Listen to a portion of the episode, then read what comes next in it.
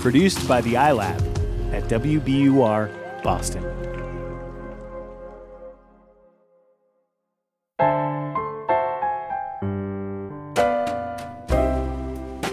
The universe has good news for the lost, lonely, and heartsick. The sugars are here, speaking straight into your ears. I'm Steve Almond. I'm Cheryl Strayed. This is Dear Sugars.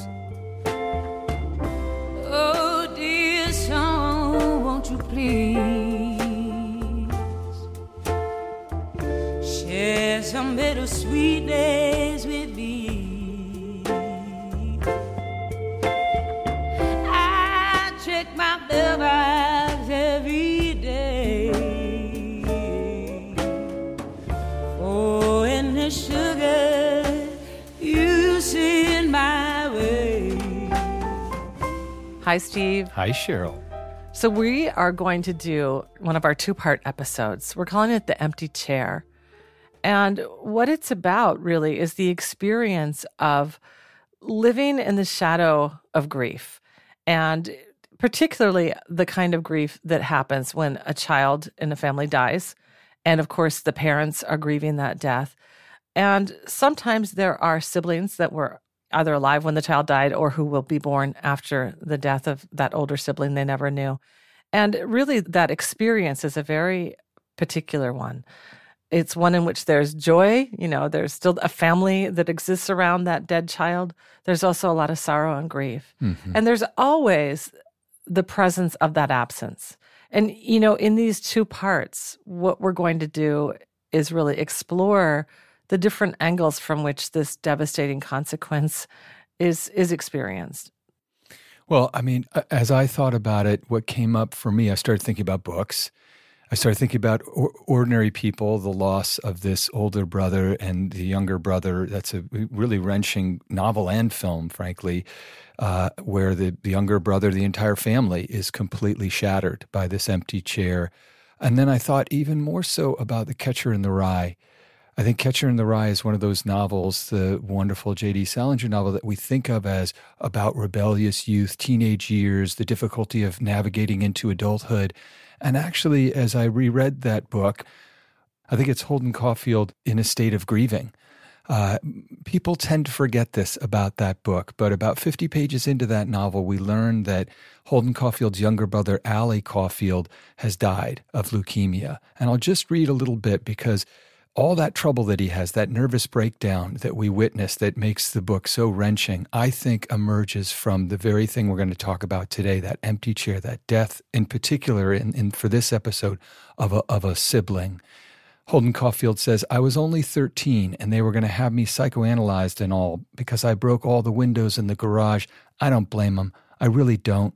I slept in the garage that night he died and broke all the goddamn windows with my fists just for the hell of it. I even tried to break all the windows on the station wagon we had that summer, but my hand was broken and everything by that time, and so I couldn't do it. It was a very stupid thing to do, I'll admit, but I hardly even knew what I was doing, and you didn't know, Allie.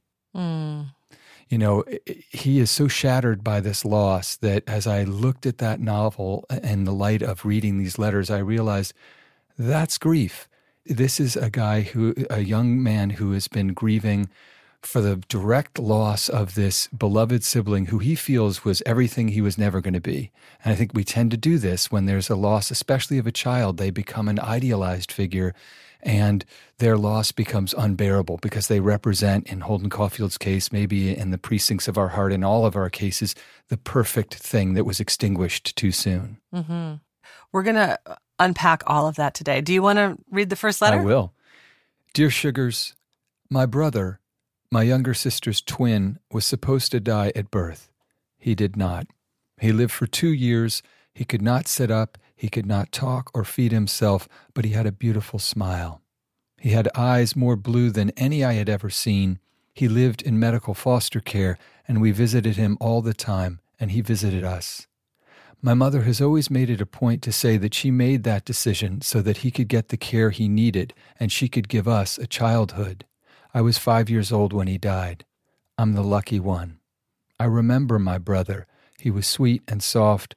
My sister is not so lucky. She lost her other half when she was two years old.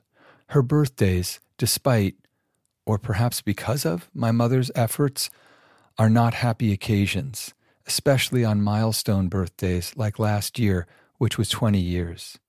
After my brother died, my mother went on to do amazing things to educate and help others with grief. She teaches about understanding anticipatory grief, the need for hospice for children, and talking through the process of grieving. This has meant that my mother is a godsend to those in her grief groups, her classes, and to those in the field. It has also meant that our brother has been ever present in a way that has been, on occasion, hurtful. When I left my fiance four years ago, my mother told me that it was like I had taken another son away from her.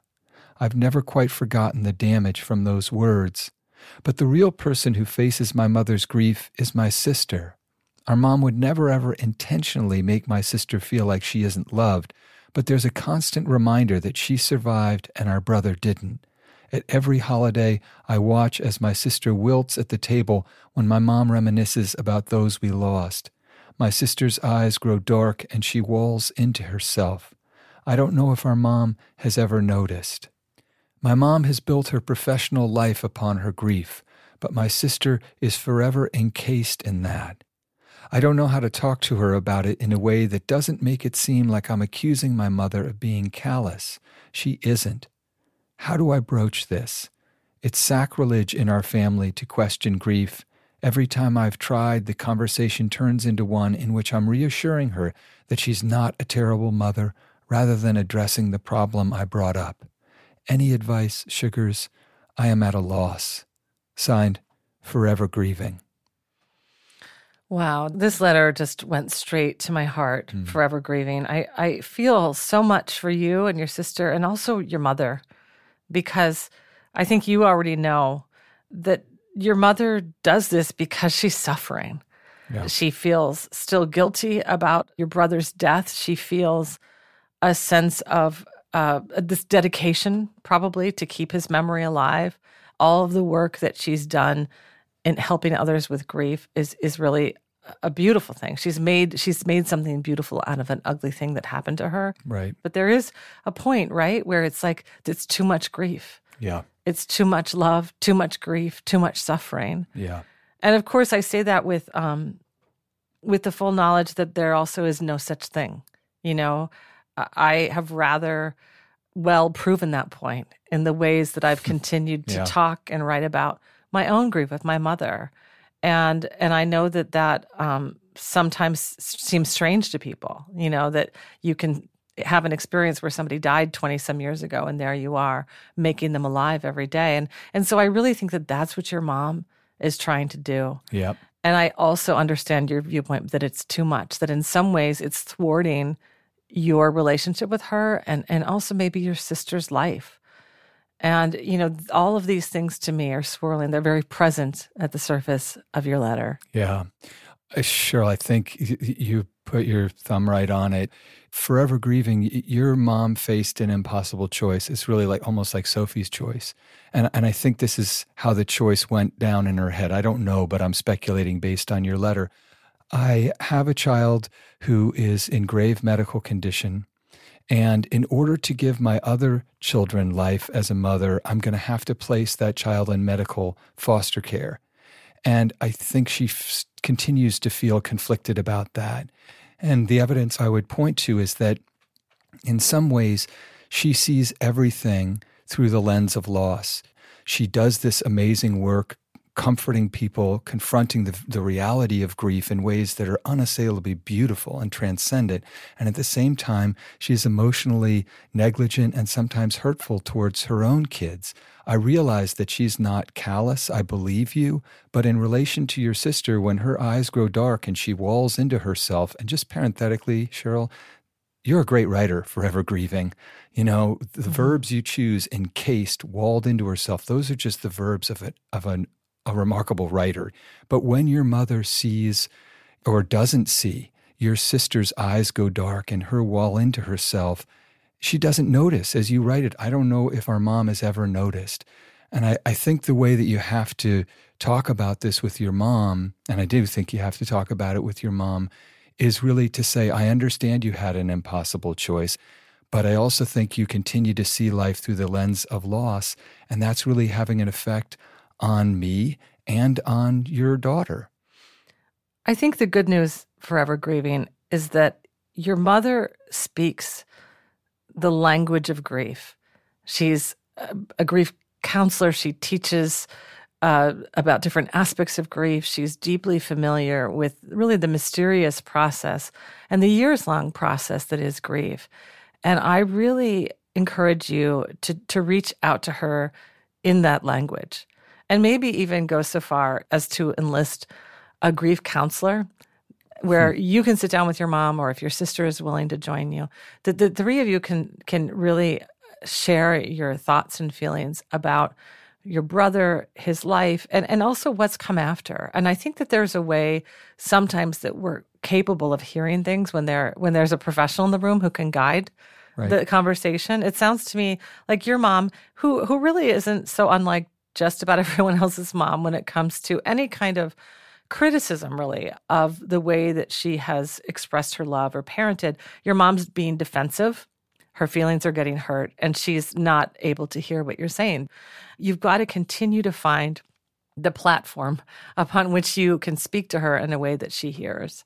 Because I do think she's willing to grow. This is obviously somebody who's uh, willing to engage in, you know, emotions and feelings, and especially feelings connected to grief. And one of the things that that might be going on here is it might be hard for her to actually make room in her life for your grief exactly. and for your sister's grief. And I, and I think that that one of the ways in with her is to say that you do have grief.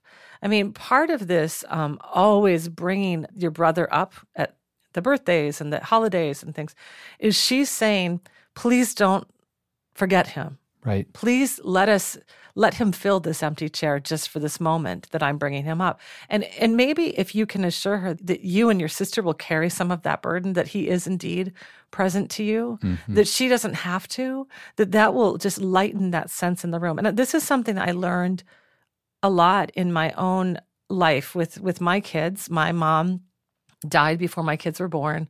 They never will know her. And that is a tremendously painful fact in my life. Yeah. And I don't want my mom to be forgotten. I want my my children to have a sense of who my mother is in my life because she was such an important person, but also in their lives. And so when they were little babies, I mean from the very first time I was talking to them, I was telling them stories about their grandmother they never knew, their grandmother Bobby for whom my daughter is named. And what what happened as I realized as they got older, my kids are now um, 13 and almost 12 is is that it worked that that my mother is a presence in their lives that they say things to me unbidden about my mother that they understand the nature of my loss one time when my daughter was like 6 or 7 and we were playing you know that little game like you rub the, the genie bottle and you mm-hmm. get three wishes and and my daughter said my first wish would be that my mom gets her mom back mm. And it was one of those experiences that it was like as if somebody had just walked up and slapped me across the face. I did not expect it. I expected her to say she wanted a pony or and, right. and I realized that that that my daughter, that young, had that consciousness of what my grief meant to me. Right. But you know what I learned for myself and forever grieving, I guess this is where I really my heart goes out to your mom, mm-hmm. is that I learned that I had to lighten the ways that I talked about my mom so that that my kids didn't carry the burdens of grief. Right. And and so you know forever grieving when you say that you know your mother at every holiday saying talking about the brother she's doing it because she loves her son and she wants to make him present and keep him alive yeah but what she needs to be told by you and your sister is that she's already done that for you that he he, he already is in your heart and that if she if she can trust you to carry some of that weight, she doesn't have to always be placing it on right. every occasion. Good luck forever grieving. Good luck.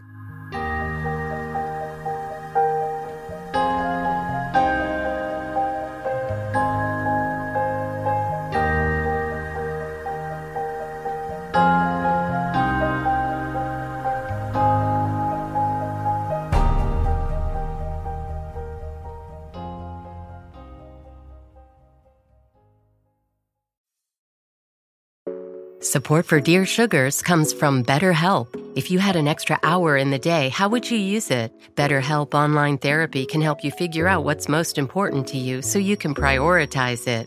Learn to make time for what makes you happy. Just fill out a brief questionnaire to get matched with a licensed therapist and switch therapists anytime for no additional charge. Visit betterhelp.com slash sugars today to get 10% off your first month.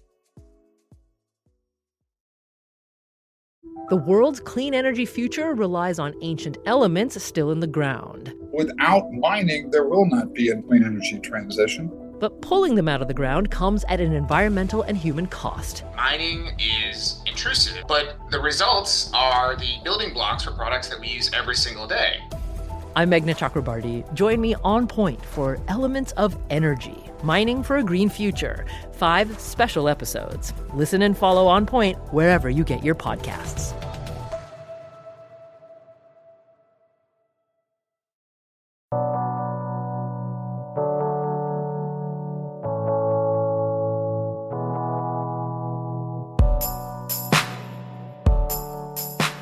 We're back and we're going to call our guest, Jessica Handler.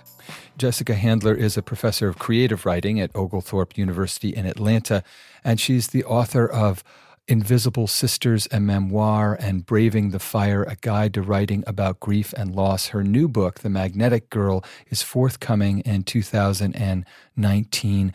Um, her story, I think, will speak to the to our first letter and the letter that we're going to read her. Let's give her a call.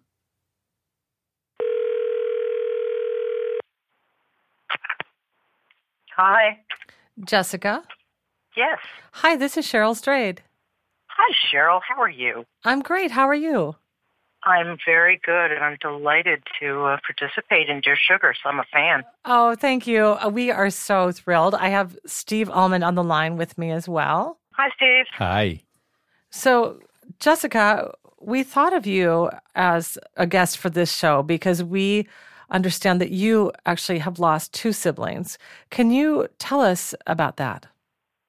I can. Um, I'm the oldest of three sisters. And by the time I was 32, I was the only one living. My two sisters were Susie, who was my middle sister, and Sarah, who was our younger sister. And Susie died of leukemia when she was eight, and I was 10. And when I talk about this, I'm always very careful to express to people that very often the outcome of childhood leukemia now is very different than it was in 1970. Mm-hmm. Um, right. Our younger sister, Sarah, died of a very rare blood disorder when she was 27. Uh, the, the illness is called Castleman syndrome. And um, we grew up in a household that was very, very normal. Our mother worked very hard to make sure that our lives you know, had Girl Scouts and birthday parties and the dog and a very normal life. So it wasn't the kind of thing like a TV movie of the week with people sort of dying on a gurney. But nonetheless, I grew up knowing that I would be, as my sister Sarah said uh, in her 20s, that I would be the only one left. Mm. And she was, you know, and, and that's right. I am. Now, when you and Sarah, she died when she was in her 20s. How long was she yeah. sick? She was diagnosed when she was about a year old, and she wasn't expected to live past her toddlerhood, maybe, you know, two or three years old. But still, it's interesting. I mean, even though she didn't die till you were in adulthood, you mm-hmm. actually mm. grew up knowing that, you know, not only did one sister die, that the other was was expected to. We both knew that. Yeah, yeah, it sort of was something that we were aware of, along with diligently living a very uh, normal uh, normal life. But it was a shadow. It was a cloud that was around there, and she was very often hospitalized. There were a lot of treatments that that went on. Um, so it was it was something we were both very aware of. And adding to this is that our father was a social justice attorney in Atlanta, in, which is where I grew up, where we grew up in the 1960s. So part of what was happening in this household is this awareness that um, it's our job as people to work towards justice um, for for everyone. So that kind of adds to that sense of awareness, even as a kid. You know that there's all kinds of things that are unfair or that aren't right. What about grief? How did your family grieve? Uh, my parents did something really interesting for the for the era, and we're talking about the late '60s here. And I think this is a little bit different now. But they told me about a year before Susie died that she was um, seriously ill and that she wasn't expected to live. And I kind of knew that because there had been hospitalizations, and she was on mm. uh, a medication, a steroid that kind of disfigured her a little bit. Um, so I wasn't unaware of that, but the fact that they told me this about maybe a year in advance began the grieving process. But in terms of grieving, um, we had a funeral. Uh, we, I believe, we sat shiva. We're Jewish, so I believe we sat shiva for a short period of time, but we're not um, observant Jews. And then we went back to work. We went back to school. Mm-hmm. Um, we didn't grieve a whole lot at home. We were very sad, of course, but we had responsibilities, we had obligations, and of course, Sarah um, was four years old. So we also had a little kid in the house who needed care. And um, wow. You pick up and you keep going. Well, it's interesting. Grief, I guess, in a certain way, is a kind of overwhelming sadness that's in response mm-hmm. to an overwhelming injustice. Mm-hmm. The fact that somebody we love would be taken from us senselessly, and especially a child. That's mm-hmm. an overwhelming injustice if you think about it. That made me want to ask you about the first letter that Cheryl and I discussed before we called you in which the the mother has lost her child, you know, very young, um, and seems to have really reacted to the injustice of that loss by really throwing herself into grief counseling in a way that, for the letter writer, has really mm-hmm. kept the mom from um, recognizing her children who are still living. Right. The letter really struck me, and it made me think about the death of a child or the death of a sibling is, I think it's called out of order death which means that a young person dies before an old person, which is, you know, not it's out of order. It's what we ex- not what we expect, and right. it's hard to talk about because it's kids. It rattles everybody's cage. And I empathize so much with that letter writer because they, you know, they acknowledge that the, the mother is the mother of the deceased child, but that mother is also not acknowledging the fact that there are siblings dealing with this loss as well. Right. right it's a different kind of loss. You know, I know that that I talked to my mother, my own mother, about our loss, and in talking about that, we started realizing that although we had lost the same person, her reaction to it was somewhat different because she's the mother and I'm the sister. Yeah, and I think yeah. that's really, I mean, that's at the heart of what we're trying to to dig into uh, in the course of these two episodes. The this one we're discussing that you know from the angle of the sibling loss um, and then next week we'll be discussing it from the, the angle of the parent loss. But you're right it is a, a fascinating thing uh, because it is the same person you lost. But of course you have different relationships different memories and also different obligations to those people. Um, you know the parent yeah. the, the parent is responsible for the child even in his or her death in a way that the sibling isn't and yet the sibling feels maybe a sense always of, I'm the one who got to survive. And I'm curious about your particular experience. Have you have you felt guilty about being the one who sur- who lived, as you say? The only one left, yeah. The only one left. I don't right. know. I don't know that I feel guilty. I thought about this a lot. I don't know that I feel guilty because to me that almost feels like take me instead, and I I feel that my sisters would not want that. But in the same way, I very often feel the need to live for three people, two of whom are deceased. Wow. And I know better. You know, I know that can't be done and I know that's not rational. But there's this desire to do for them what they can no longer do. Yeah. So we have another letter that we'd actually love to get your your mm-hmm. feedback about. Okay. Dear Sugars, my twin brothers were born about 2 months premature in the 1970s. Both were in the NICU, and sadly, one of them passed away after about three days. I was two years old at the time, and I have no memory of it happening. My parents told me their story when I was six years old, and I remember going once or twice to my brother's unmarked grave on Memorial Day. It feels very strange that an event that happened before I started making memories had such an impact on our family life. I feel guilty for getting sympathy from people when I tell them I have a brother who died. One time I asked my mother if my younger sister would have ever been born if our brother hadn't died, and she said probably not. My surviving brother used his twin's name as his own son's middle name. Just this year, my father told me that he believes the baby's death was the beginning of the end of my parents' marriage. Most of all, I wonder about the impact it had on my mother.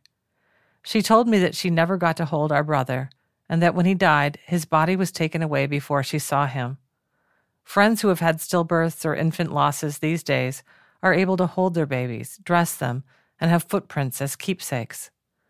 When I've mentioned this to my mother, she thinks it sounds morbid and disgusting. What must it have been like for her to care for one baby while grieving the loss of another? Now, as a mother of three myself, including one preemie, I have a hard time relating to the way my mother handled her grief. Part of me feels that her mental health struggles and my father's substance abuse are in part because of unresolved feelings about my brother's death. As I've healed from my own childhood and mental health struggles, I've come to realize that they did the best they could with the tools they had. Even so, it mostly feels like my brother never existed and that I wasn't allowed to talk about him. His grave is still unmarked, and I sometimes feel the urge to get him a headstone, or at least go visit him, but it feels like I'm breaking some unwritten rule. What would you suggest? Signed, Oh Brother. Mm-hmm. You know, Oh Brother's story really, really resonated with me, and I've got what I hope is a suggestion for them. But I learned a few years after Sarah died that no one put a headstone on my sister Susie's grave. And Susie at that point had been dead for maybe 30 years, and no one had been to the gravesite. And then when I went there, and memory took me to where I knew it was in the particular cemetery, and I was stunned to find just a depression in the grass. So, you know, ultimately I got my mother's permission and my father's stead. They were divorced to go ahead and put in a gravestone. Mm-hmm. Um, so, and I've done it. And in reading this letter, that really, really struck me because I just wanted to say to Oh Brother, Oh Brother, I feel you, I feel you. Um, and I'm curious if the letter writer, if Oh Brother knows why no gravestone was ever installed. Yeah. I'm just curious because as you were telling us that your sister didn't have a gravestone, what was their reason? Why was that never, you know, was there not visiting to the gravesite? It sounds like it was like an we erasure.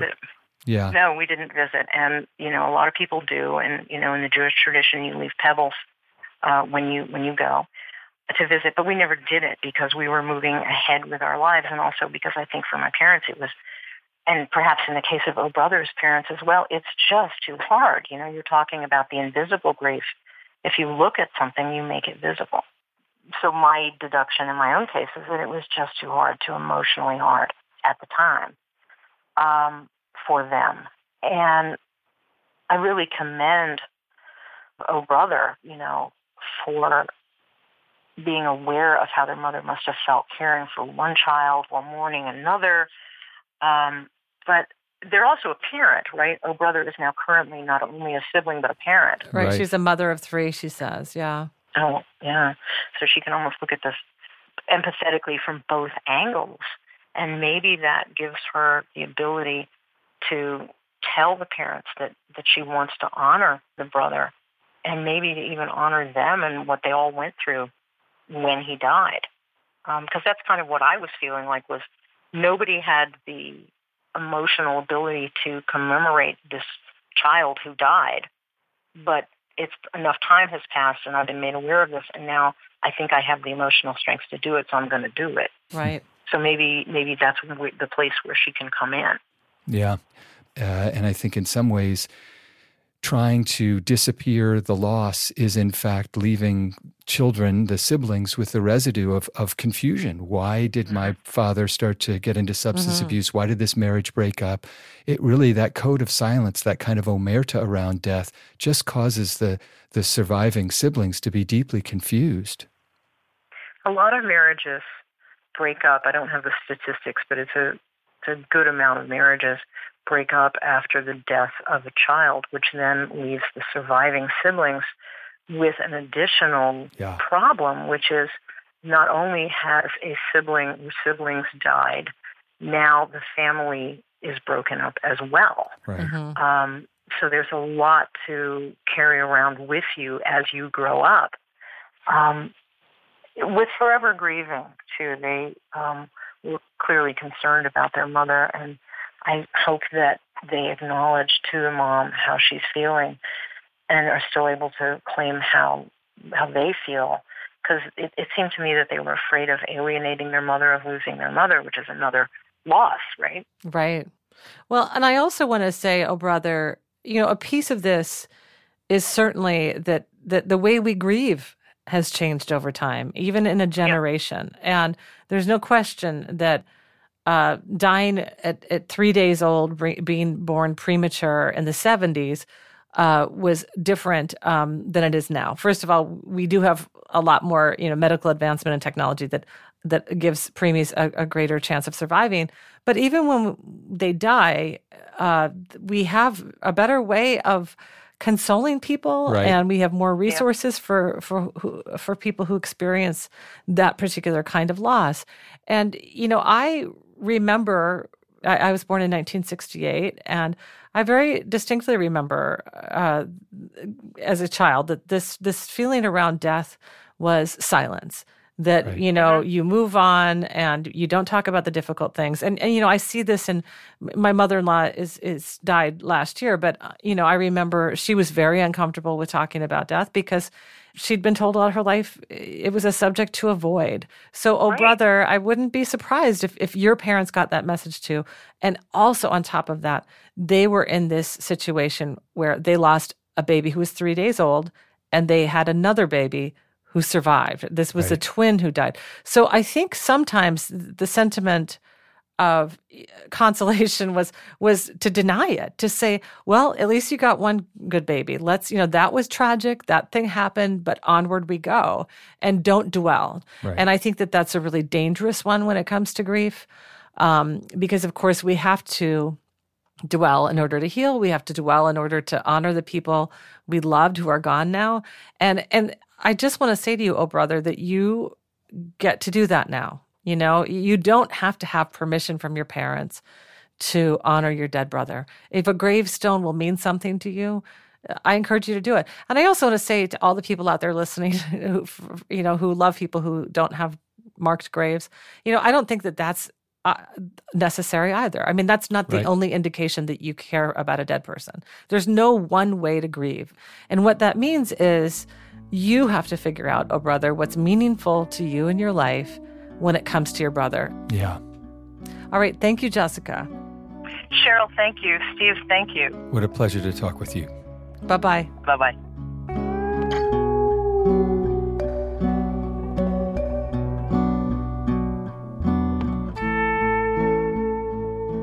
Hey, Dear Sugars Nation.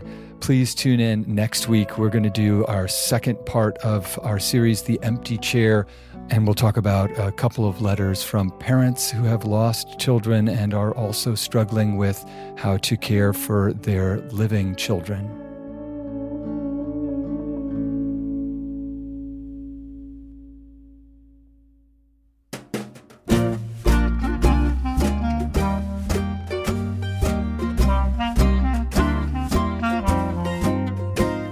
Dear Sugars is produced by the New York Times in partnership with WBUR. Our producer is Alexandra Lee Young. Our editor and managing producer is Larissa Anderson. Our executive producer is Lisa Tobin. And our editorial director is Samantha Hennig.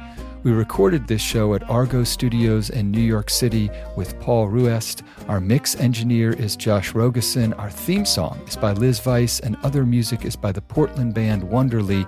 Find us, please, at nytimes.com slash Dear Sugars, and please send your letters to us at dearsugars at nytimes.com. That's Dear Sugars, plural, at nytimes.com. And if you want to read the column every week, we answer an additional letter on the topic that we've discussed on the podcast. You can find that at nytimes.com slash the sweet spot. That's on Tuesdays and on Thursdays in the style section.